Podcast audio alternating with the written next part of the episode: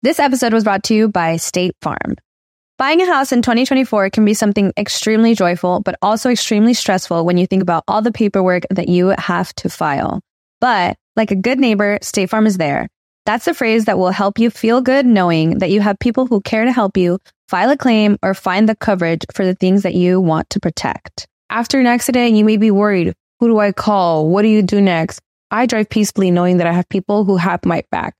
In reality, finding good insurance doesn't have to be something that is complicated to you. State Farm has options to fit your unique needs, which means you can talk to your agent to choose the coverage you need, have coverage options to protect the things you value most, file a claim right on the State Farm mobile app, or reach a real person when you need to talk to someone. Like a good neighbor, State Farm is there.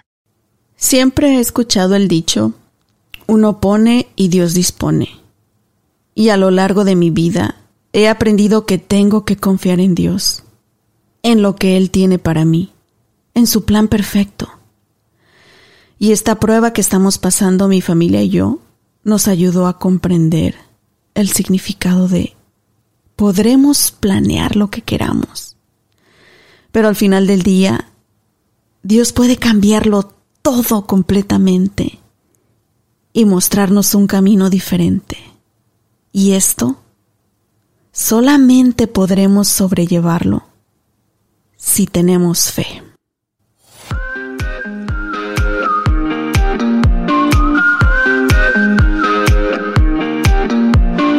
Hola mis amores, bienvenidos al tercer episodio de la segunda temporada de mi podcast, Bye Anita Cruz. Si escucharon el primer episodio de esta segunda temporada, compartimos con ustedes el diagnóstico de nuestro bebé Zane, cómo a la semana 31 de embarazo nos dijeron que en nuestro sonograma se veía una anormalidad. Y después de varios estudios, el doctor nos dijo que nuestro bebé tenía una hernia diafragmática congénita, o CDH por sus siglas en inglés. En la descripción de este episodio comparto con ustedes el enlace para que escuchen cuando nos dieron el diagnóstico y también comparto información sobre lo que es CDH. En fin, después de este trago tan amargo del diagnóstico, apenas comenzaba nuestra prueba más difícil de fe y optimismo. Todo comenzó a complicarse aún más y llegamos a un punto en el que hasta el movernos de ciudad o estado era nuestra opción en búsqueda de los mejores especialistas que pudieran ayudarnos a traer a nuestro bebé al mundo y pudieran intervenir médicamente para que pudiera sobrevivir. Antes de continuar, quiero darle las gracias a mis amigos de Traders Village por hacer posible este episodio. Los invito a que vayan con toda su familia, a que hagan sus compras, coman rico, disfruten de los juegos mecánicos y entretenimiento en vivo. Están abiertos sábados y domingos, la entrada es gratis y el estacionamiento cuesta tan solo 5 dólares. Y sí, si me dicen Anita, ¿por qué sigues haciendo comerciales? Porque pues bueno, las facturas del hospital ya nos están llegando, ¿eh? Y vamos a necesitar trabajar bien duro para poder pagar todo eso, pero todo, todo ha valido la pena al ver la sonrisa de nuestro bebito, que como muchos de ustedes saben y me siguen en las redes sociales, ahí les comparto videos de él, fotitos, fotos de toda nuestra familia, de mi hijo Caleb también. Todo ha valido la pena por nuestra familia y por la vida de nuestro bebé Zane. Así que denle like a la página de mis amigos de Traders Village en Instagram, arroba Traders Village y también a la mía, arroba Cruz. Ahora sí, por las siguientes cuatro semanas después de que nos diagnosticaron, recuerden que nos dijeron a la semana 31, su bebé tiene CDH. Seguí acudiendo a mi ginecólogo normalmente. Nos dijeron que ahí nos iban a seguir atendiendo, que no nos preocupáramos, que en ese mismo hospital íbamos a poder tener a nuestro bebé, iban a poder estar monitoreando el embarazo, y pues simplemente comenzaron a hacerme más sonogramas ahora cada semana y una prueba llamada Fetal Well-Being Assessment. durante el cual me colocaban una banda en el estómago para monitorear el latido del corazón y el movimiento de nuestro bebé. Cada semana ahí estábamos dos a tres veces haciendo esta prueba, haciendo sonogramas, checándome mi azúcar, asegurándonos de que todo estuviera bien con el bebé. Durante este tiempo, también nosotros en casa, los nervios estaban a todo lo que dan. Yo cada día me sentía más mal con mis achaques normales de embarazo. Y recuerdo que cada día mi esposo me preguntaba, ¿sientes al bebé que se mueve? ¿Te sientes bien? ¿Estás bien? Y se los juro, yo a veces le decía que sí, simplemente para que él se calmara. Pero me entraban unos nervios cuando no sentía pataditas del bebé por cuatro o cinco horas seguidas. Y cada noche me acostaba y me ponía aceitito de bebé en mis manos y me sobaba mi vientre esperando sentir que mi bebito se moviera. Justo en la semana 35, cuando ya estaba a reventar, súper cansada, sin voz, mi cuerpo súper hinchado y preparándonos para que el parto se realizara en el hospital cerca de mi casa, en el que me habían atendido desde un principio, en el que nos dieron el diagnóstico y en el que nos dijeron que no nos preocupáramos, que no era un caso severo y que todo iba a estar bien. Pues resulta que en otro sonograma que nos hicieron en la semana 35 nos dijeron la noticia que no queríamos escuchar. Nos dijeron que la hernia diafragmática había crecido y que ahora parte del estómago se había desplazado hacia la caja torácica. ¿Qué significaba esto? Que el embarazo y el nacimiento de nuestro bebé ahora era de alto riesgo y que teníamos que trasladarnos inmediatamente a un hospital que tuviera un cirujano pediatra especializado en CDH que tuviera una unidad neonatal de cuidado intensivo de nivel 4 y que además contaran con una máquina llamada ECMO en caso de que nuestro bebé llegara a necesitar soporte de vida artificial. Sí, en la semana 35, en cualquier momento bebés Zane podrían nacer. Y en mi clínica literalmente me dijeron, disculpe señora, aquí ya no la podemos atender. Tiene que buscar otro hospital, especialistas. ¿Saben lo que eso significa? Llamadas a nuestro seguro médico, búsqueda de hospitales, doctores, estrés, preocupación, incluso tener que mudarnos inmediatamente a otra ciudad o hasta otro estado. Estuvimos buscando hospitales por todos lados especializados en CDH, que por cierto, nos pasábamos horas y horas mi esposo y yo leyendo en el Internet todo lo que podíamos sobre este diagnóstico de CDH. Estábamos nerviosos todo el tiempo. Yo me la pasaba llorando de la nada, comenzaba a llorar y preocupada porque tampoco quería que eso le afectara más a mi bebé aún. Fue una montaña rusa de emociones, pero que sabíamos que teníamos que hacer algo. No nos podíamos quedar sentados porque la vida de nuestro bebito dependía de las decisiones que estábamos tomando en ese momento. Y también que si no tomábamos una buena decisión, iba a estar en nuestra conciencia de por vida si algo le pasaba a nuestro bebé. Comenzamos a buscar. Encontramos un hospital en Houston que supuestamente son especializados en CDH. Lo platicamos mi esposo y yo y era cuestión de mudarnos a Houston en esa misma semana, porque te quieren comenzar a tener en observación desde la semana 36, en caso de que el bebé nazca en cualquier momento. También encontramos otro hospital en Florida, que supuestamente es uno de los mejores a nivel nacional. Pero ¿qué pasa? A la semana 35 ya no me puedo trepar a un avión. Además recuerden que todavía estamos en, en tiempo de pandemia. ¿Y qué va a pasar con mi hijo Caleb, que está aquí, mi hijo de 11 años? ¿Quién nos va a ayudar a cuidarlo? Todavía estaba en la escuela mi hijo, todavía no salía de vacaciones. Mi trabajo, yo todavía estaba trabajando. Mi esposo también tiene un trabajo súper, súper pesado. Era demasiado, pero teníamos que actuar rápido y lo único que hacíamos cada noche era orar, pedirle a Dios que nos mostrara el camino, que pusiera la gente que tenía que estar en nuestro camino, que nos diera tranquilidad, que nos diera paz, que le diera salud a nuestro bebecito y que nos guiara para que todo estuviera bien. Así es que, bueno, en la clínica donde estábamos, nos recomendaron a un doctor en Dallas, en Medical City of Dallas, tiene su oficina que se llama Fetal Care Center, el doctor Timothy Cromboholm, y que por cierto, más adelante voy a hablar con mi esposo para que él también nos cuente desde su punto de vista cómo él vivió todo este proceso y qué había en su mente y en su corazón al saber que nuestro bebito estaba entre la vida y la muerte.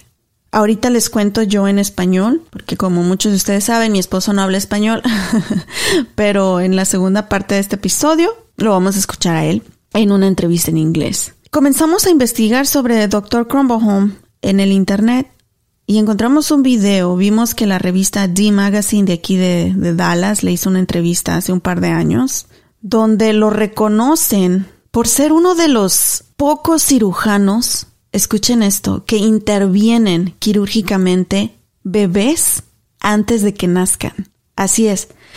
Hay un video padrísimo de, es una entrevista que le hizo D Magazine al doctor Cromboholm, que yo por aquí les voy a compartir el enlace en la descripción de este episodio, donde explica este tipo de cirugía que él realiza mientras el bebé todavía está dentro del vientre de la mamá. Es algo súper interesante. Entonces cuando nosotros vimos eso, dijimos, wow, ese doctor se ve que es muy bueno. Y aparte, el video, ustedes van a ver la entrevista y proyecta una tranquilidad y una paz que el día que lo vimos mi esposo y yo comenzamos a llorar.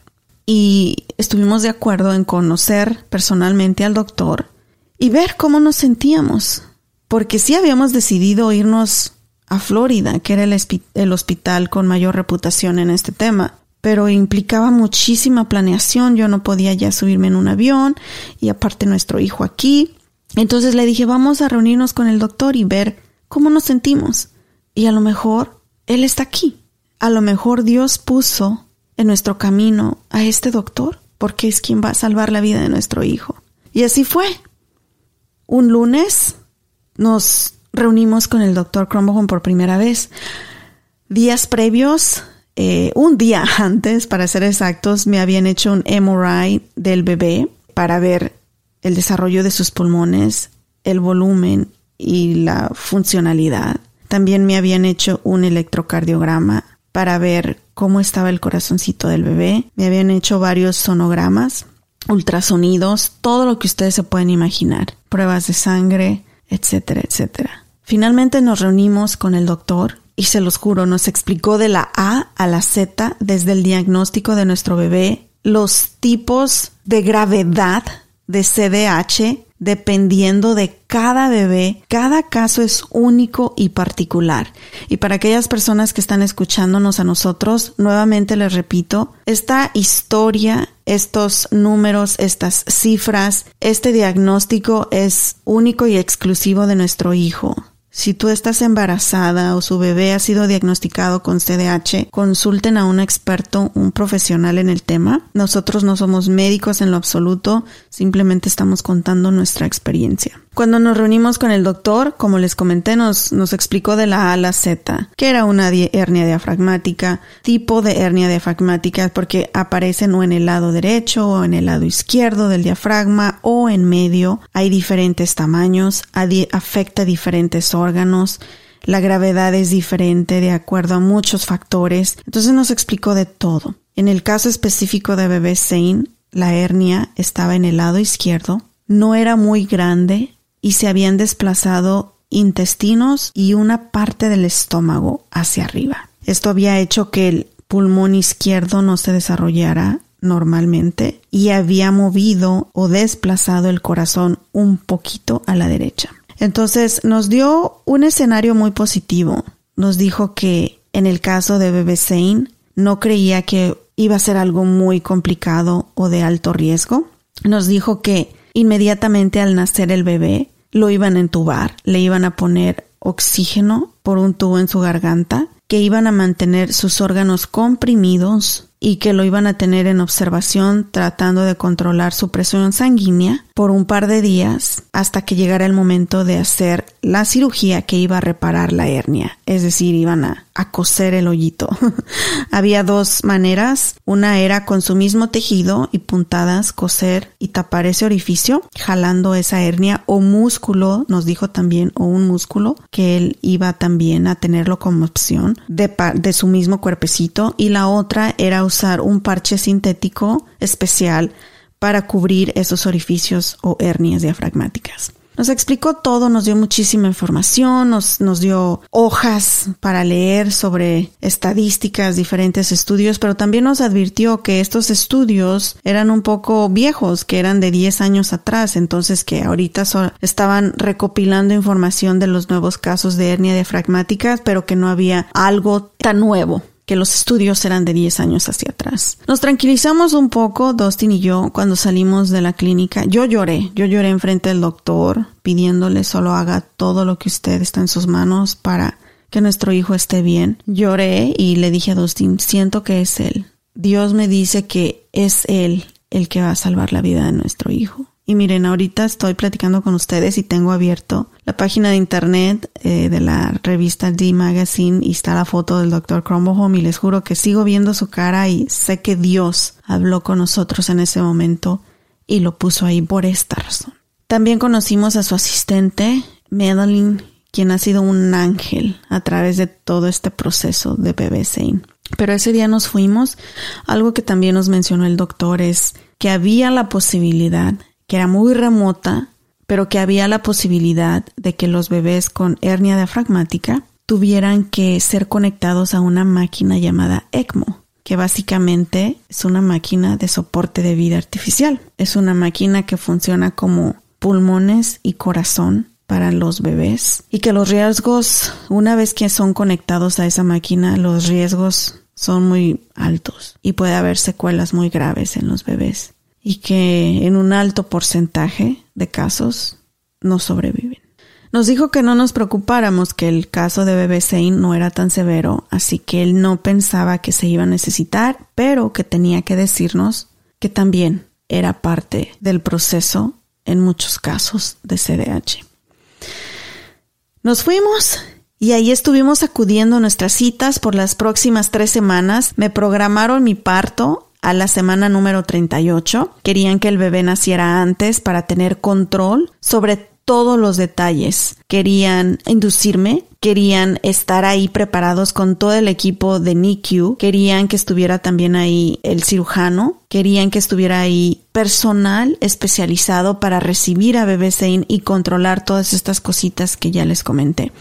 Yo también había contratado una dula porque estaba súper estresada, sentía que necesitaba relajarme y tranquilizarme porque eso también iba a ser bueno para el bebé.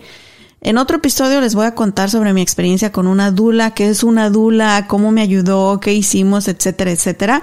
Pero puedo decirles que yo estuve súper ocupada en, en prepararme con ella. Estuvimos acudiendo a nuestras citas, estuvimos preparándonos en casa, haciendo un plan también con mi mamá, mi familia, mis suegros, Caleb, quién iba a cuidar a Caleb, quién se iba a ir conmigo, porque también nos dijo el doctor que una vez que naciera nuestro bebé, iba a ser un proceso de mínimo seis semanas que íbamos a tener que pasar en el hospital. Como mínimo. Nos dijo como máximo, no sé decirles en este momento. Todo va a depender de lo que suceda después de que nazca bebé. Nos dijo hay familias que han estado aquí por dos meses, por tres meses, por seis meses y hasta por un año. Así que no sabíamos qué era lo que la vida nos estaba preparando. En fin, así fue antes del parto, así fue nuestra preparación después del diagnóstico, así fue como encontramos a las personas que ahora sabemos que Dios puso en nuestro camino. Y así fue como mi esposo y yo tuvimos que estar más unidos y más fuertes que nunca, tanto para nuestro bebé que venía en camino como para nuestro hijo Caleb que estaba en casa. No hubiéramos podido hacer nada de esto si no hubiera sido por el apoyo de nuestras familias, de mis suegros Ron y Eva, de mi madre hermosa, de mis hermanos y de mi papá Esteban. En otro episodio les vamos a contar el día del parto, anécdotas súper chistosas que nos sucedieron y cómo fue ese momento de ver a nuestro bebé por primera vez y que aunque nos dijeron que no lo íbamos a poder ni tocar, que lo iban a entubar inmediatamente y lo iban a sedar y se lo iban a llevar, ¿cómo pudimos verlo y escucharlo por primera vez? Eso y más les compartiremos en el siguiente episodio. Pero a continuación vamos a hablar con mi esposo Dustin para que nos cuente su perspectiva de cómo vivió el todo en estas últimas semanas antes de que naciera nuestro bebé. Visita Traders Village de Grand Prairie donde podrás disfrutar de entretenimiento cada fin de semana para toda la familia. Con música en vivo, más de 3.000 negocios donde podrás hacer compras de todo tipo. Y además les tengo muy buenas noticias porque Traders Village está preparando una gran sorpresa para todos nosotros para este otoño. Viene una nueva montaña rusa para todos. Pretty Screamer. Si ustedes van a Traders Village ahorita, van a poder ver cómo ya la están construyendo y no se pueden perder la gran apertura. Prairie Screamer, esta montaña rusa que no se pueden perder y que bueno, les voy a estar contando más sobre ella en mis redes sociales para que estén pendiente. Por lo pronto visiten Traders Village en Grand Prairie, localizados en el 2602 Mayfield Road en Grand Prairie, Texas. La entrada es completamente gratis y el estacionamiento cuesta tan solo 5 dólares. Ahora sí, continuamos en este episodio hablando de qué sucedió después del diagnóstico de nuestro bebé, cuando nos dijeron que tenía CDH o una hernia diafragmática congénita, y cómo esas semanas antes de que naciera fueron las semanas más estresantes hasta ese momento de nuestra vida. Cómo la fe fue lo único que nos mantuvo fuertes. Oramos cada noche pidiéndole a Dios que nos guiara a tomar las mejores decisiones, que pusiera en nuestro camino a las personas correctas, hospitales correctos, equipo correcto para que salvaran la vida de nuestro hijo. Mi esposo va ahorita en camino al hospital porque mi bebito sigue todavía en NICU a casi tres meses y mi esposo se queda con él todas las noches desde que nació. Eh, pero vamos a llamarle, vamos a platicar con él para que nos cuente su perspectiva de cómo lo vivió él. Hola, mi amor. How do you remember the day they told us at the clinic here in Frisco that our baby couldn't be born here anymore and we had to start looking for another hospital and another pediatric surgeon to pretty much save the life of our son? Mm-hmm. I remember having a lot of different feelings. Uh, first thing was I was scared because I felt like over half the pregnancy we had been going to the same place and sort of building a relationship. They rotated the doctors a lot, so it already felt a little bit like hectic or overwhelming, and then that just kind of pushed it over the edge. Uh, and also, I uh, was worried. Um, I felt like we had wasted so much time with a group that wasn't going to support us at all because mm-hmm. uh, it felt like almost as though they were washing their hands of our care. And I also felt somewhat taken advantage of because we had, you know, given them all these prepayments because they wanted money in advance, which I also felt was kind of kind of weird that we were prepaying for everything before it had actually happened.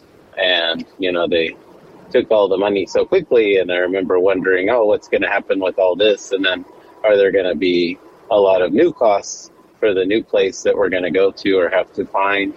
Uh, so I just remember being feeling very overwhelmed, and um, you know, almost like for them it was like not their problem, but like we had just gained a big, a big challenge that we had to overcome. Uh, so a lot of different feelings, just worried, scared, overwhelmed, a little bit upset.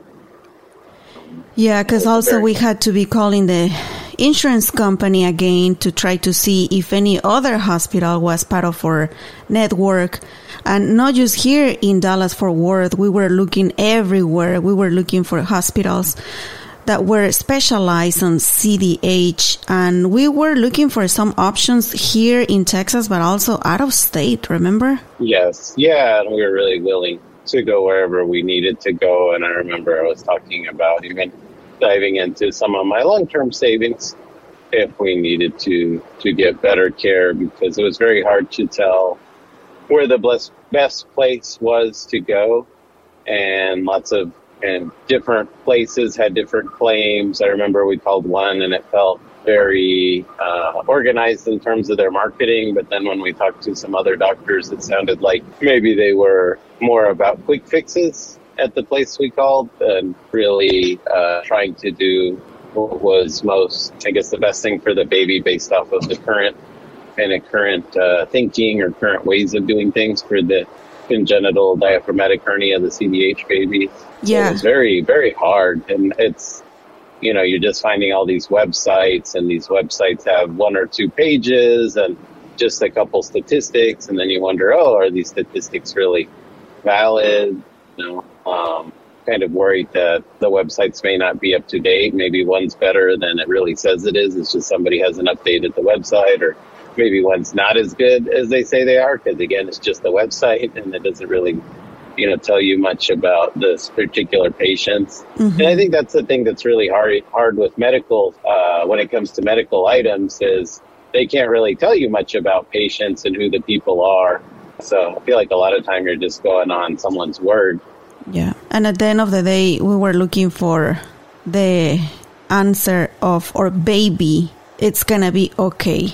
That's what we were looking for. And reading on the internet, we were finding these statistics that show like, I don't know, 80% of the babies with CDH survive. 20% don't survive. And it depends on the spectrum. And it depends on this and this and this. And we were so confused. We didn't know anything about CDH. It was something completely new for us. I was 35 weeks pregnant already and I wasn't able to even get in a plane anymore because we were looking for a hospital in Houston and then we found another one in Florida, but it was so complicated. And also we have another kid that we had to accommodate on the plans. It was just so scary. And at the end of the day, we just wanted someone to tell us everything is gonna be okay.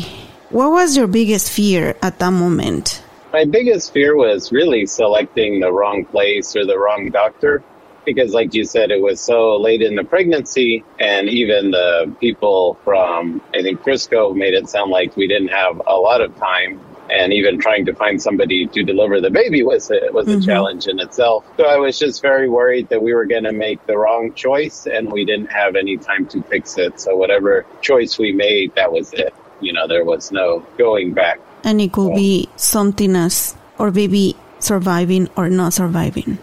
Yeah, and what freaked me out was even, you know, if I think about the doctor that we go to for our regular care, um, I think I went to maybe three, four, or five doctors before that just because for one reason or another, you know, I didn't care for for those, you know, physicians, the family physicians, and so that's what made me worry too. I'm like, oh, I couldn't, you know, pick someone for myself for just regular checkups now here we are, you know, with this baby coming in for something very serious, and within a couple of days, we need to make a choice for someone that's going to affect the, the rest of his life. So that was very scary. And finally, we got a referral to go see this doctor, Dr. Timothy Kronenbohm at Fetal Care Center in Dallas. And we were like, okay, let's go see, let's go talk to this doctor, let's see what he says. We were doing some research online and we found a video. We found a video of Dr. Kronenbohm. And do you remember that day that we watched the video? We were at the dining table and we, we both started crying, remember? Yeah, I remember his video was very touching and he seemed very caring. And it was funny. I think he had a Mickey Mouse watch on. And, he still have that uh, watch every time he walks in yeah, the room. yeah, and it just seemed like he was more of a.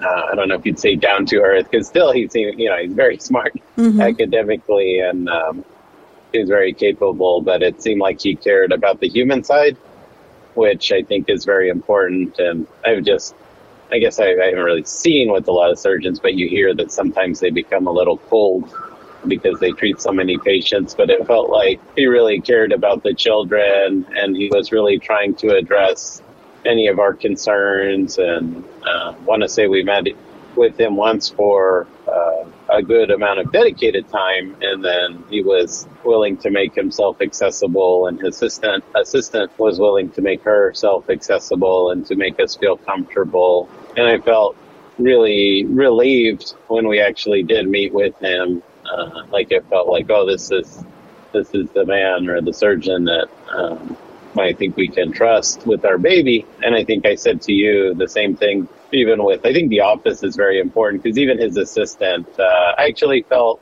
more comfortable with, with Madeline, Mhm. uh, his Nurse practitioner or nurse his assistant. Uh-huh. Yeah, uh, when we had met with him, and then she kind of explained some additional things. And I remember thinking that from the time we had found out about the baby's hernia, I hadn't felt relaxed or at ease. And I think she said some things on one of the visits that that was the very first time that I felt like, oh, maybe it is going to be okay.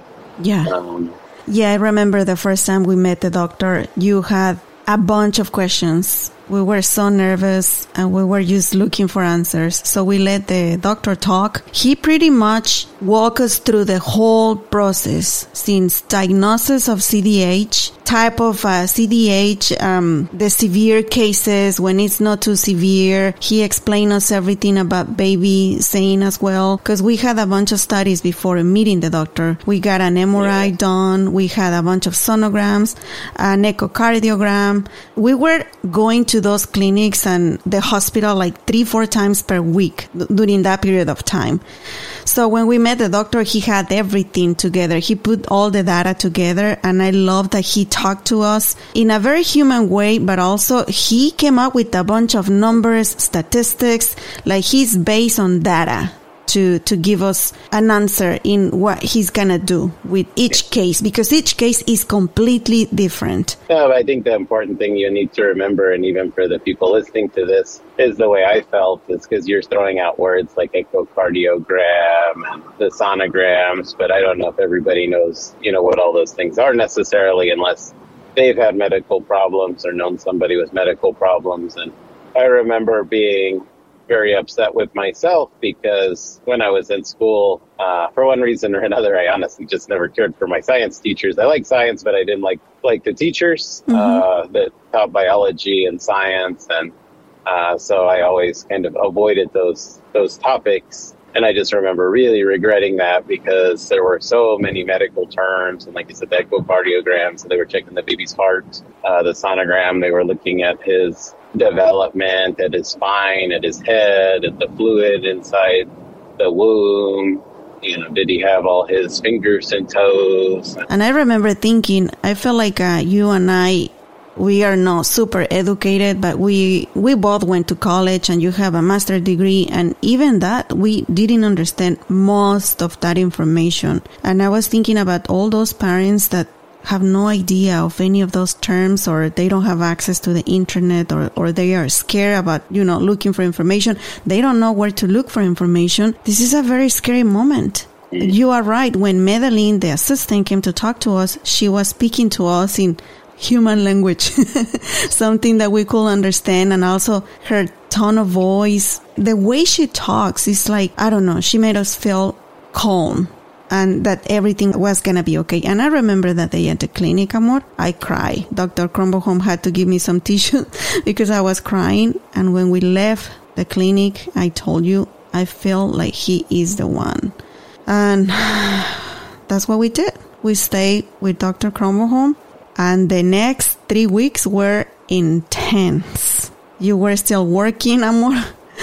And we were driving to, you were driving me to the clinic three, four times per week. Yeah. And we didn't know what was going to happen. Yeah, and even before that, I remember being concerned because they mentioned that some of the babies tend to pass away in the womb, and they couldn't say why.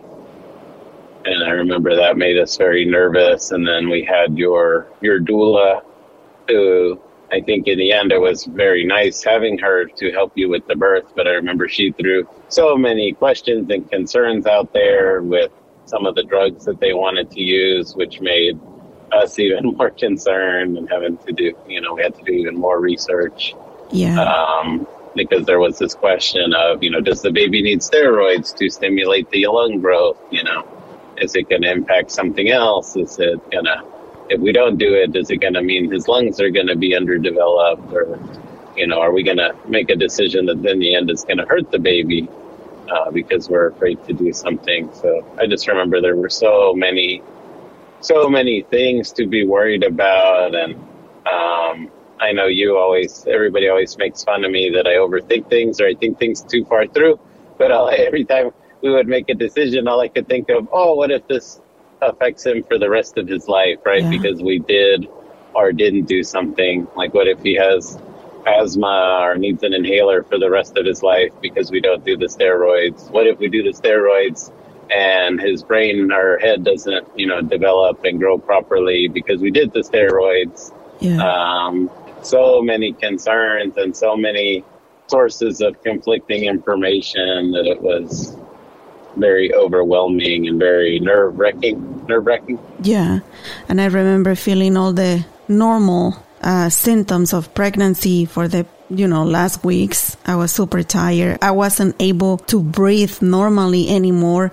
I lost my voice. I was super heavy. I was very swallow and it was just a nightmare. And I didn't want to cry because I thought it was going to be bad for the baby, but I felt so I don't want to say depressed. I don't even know how I felt, mi amor. I was just bad. And like you say, my doula was asking us more questions. Pretty much they told us they were gonna put baby in a bunch of medication. They were gonna have baby paralyzed completely. So we were scared. We didn't know what to expect. So I just remember asking Dr. Crumblehome, can you please be there at the moment the baby is born because they told us they were gonna intubate the baby right away because they had to keep his lungs compressed and all his organs because at the moment they cry when they are born at the moment they cry they how do you say they inhale inhalan all the air and oxygen uh-huh, oxygen so yeah. all the organs expand. You can explain yeah, it better so what he was saying yeah and again um, i think with the intubation you know, it's basically putting a tube uh, in his throat so he can breathe and or that would breathe for him. And they had machines that were giving, I think, some kind of nitrogen and oxygen. Uh, like you were saying, I remember them saying they didn't want him to inhale or cry, uh, which in the end I think he ended up doing, unfortunately. But the concern was that the air would make all his organs inflate. And then when they would inflate, like the bowels or the intestines, that it was going to push against everything uh, because the some of the intestines or the, the tripas had made their way up into his chest and were pushing on his heart. And so there was just this really big concern that it was going to push on his heart and his lungs and other things because the intestines were just kind of all over the place and not really where they were supposed to be. And something and, that doctor mentioned, mi amor, was that they were going to be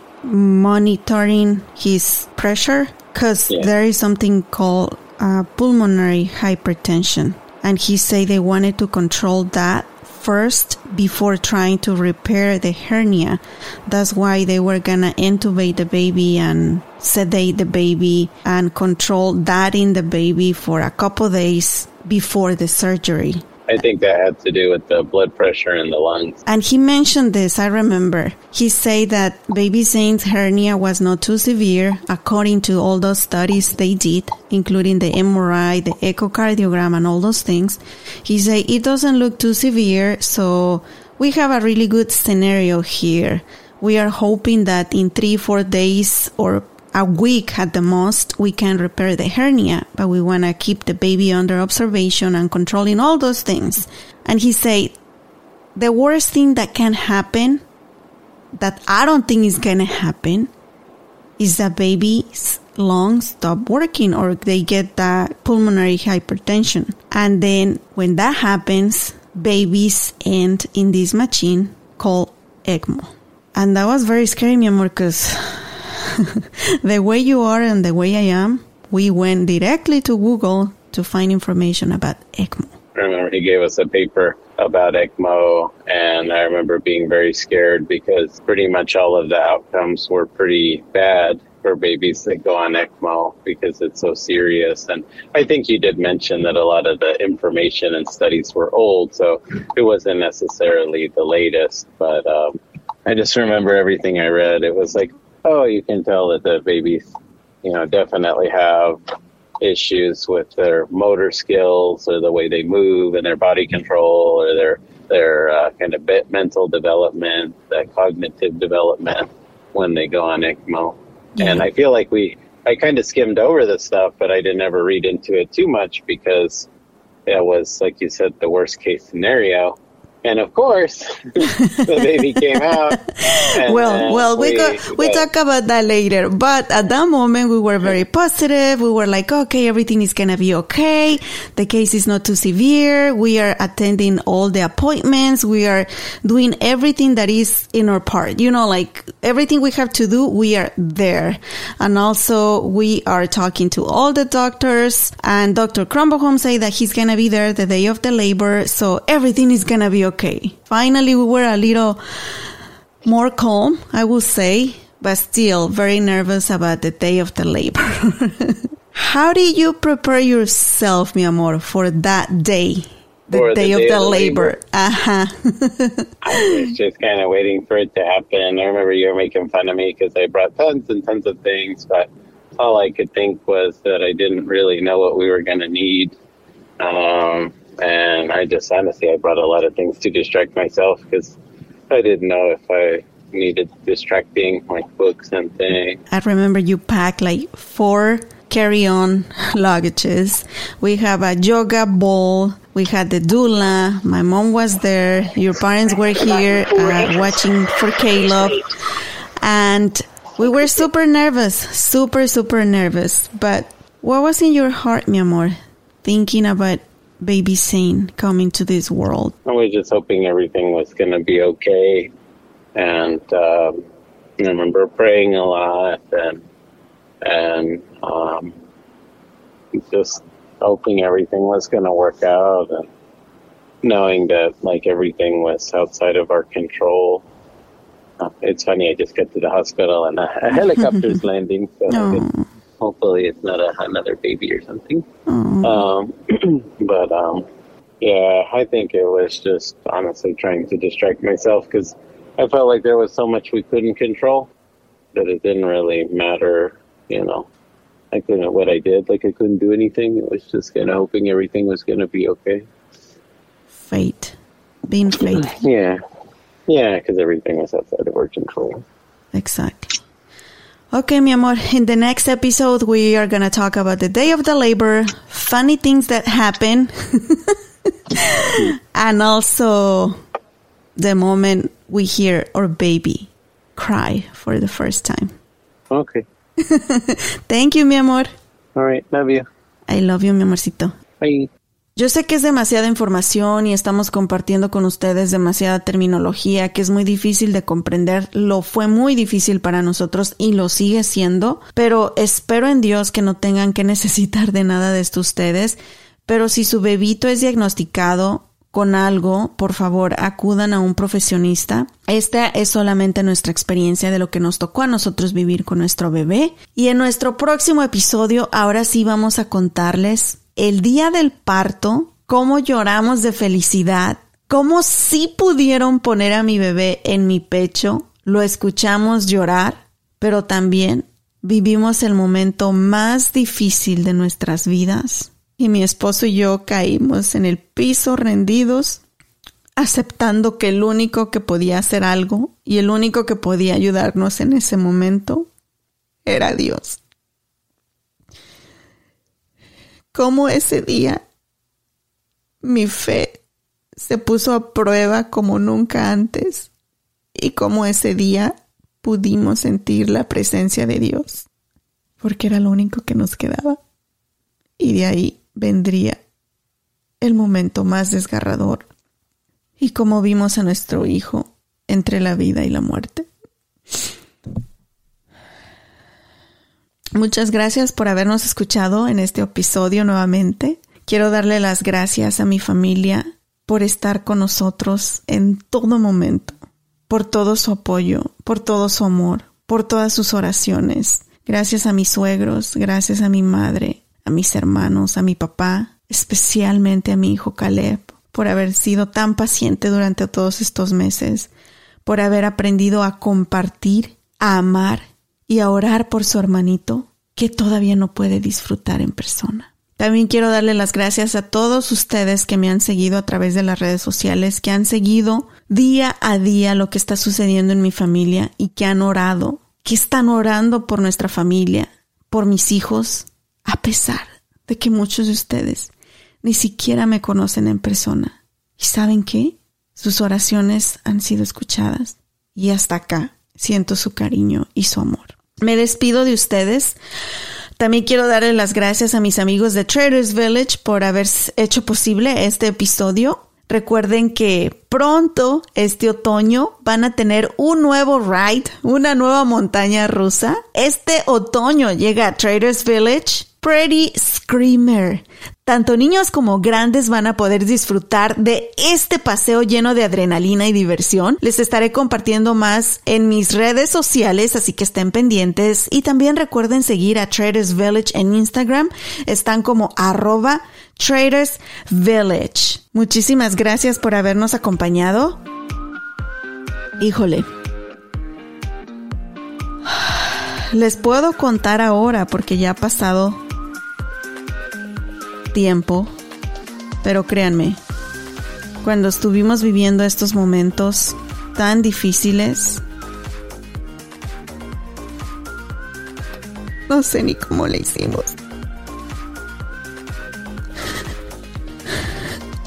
Yo sé que muchos de ustedes me dicen, Anita, te admiro, qué fuerte eres. Eres una gran madre, un gran ejemplo. De verdad, se los juro. No sé cómo le hicimos. Solo Dios que no nos soltó nuestra mano. Y solo Dios nos sigue manteniendo fuertes hasta ahorita. Y solo Él nos ha regalado la dicha de en estos momentos estar disfrutando de la sonrisa y de la vida de nuestro hijo. Los quiero mucho, nos escuchamos el próximo martes. Gracias por sus oraciones. La fe, la fe es lo único que nadie ni nada nos puede quitar. Es lo que nos mantiene fuertes, es lo que nos mantiene vivos y es lo único que nos ayudó a mi esposo y a mi familia en los peores momentos. Hasta la próxima.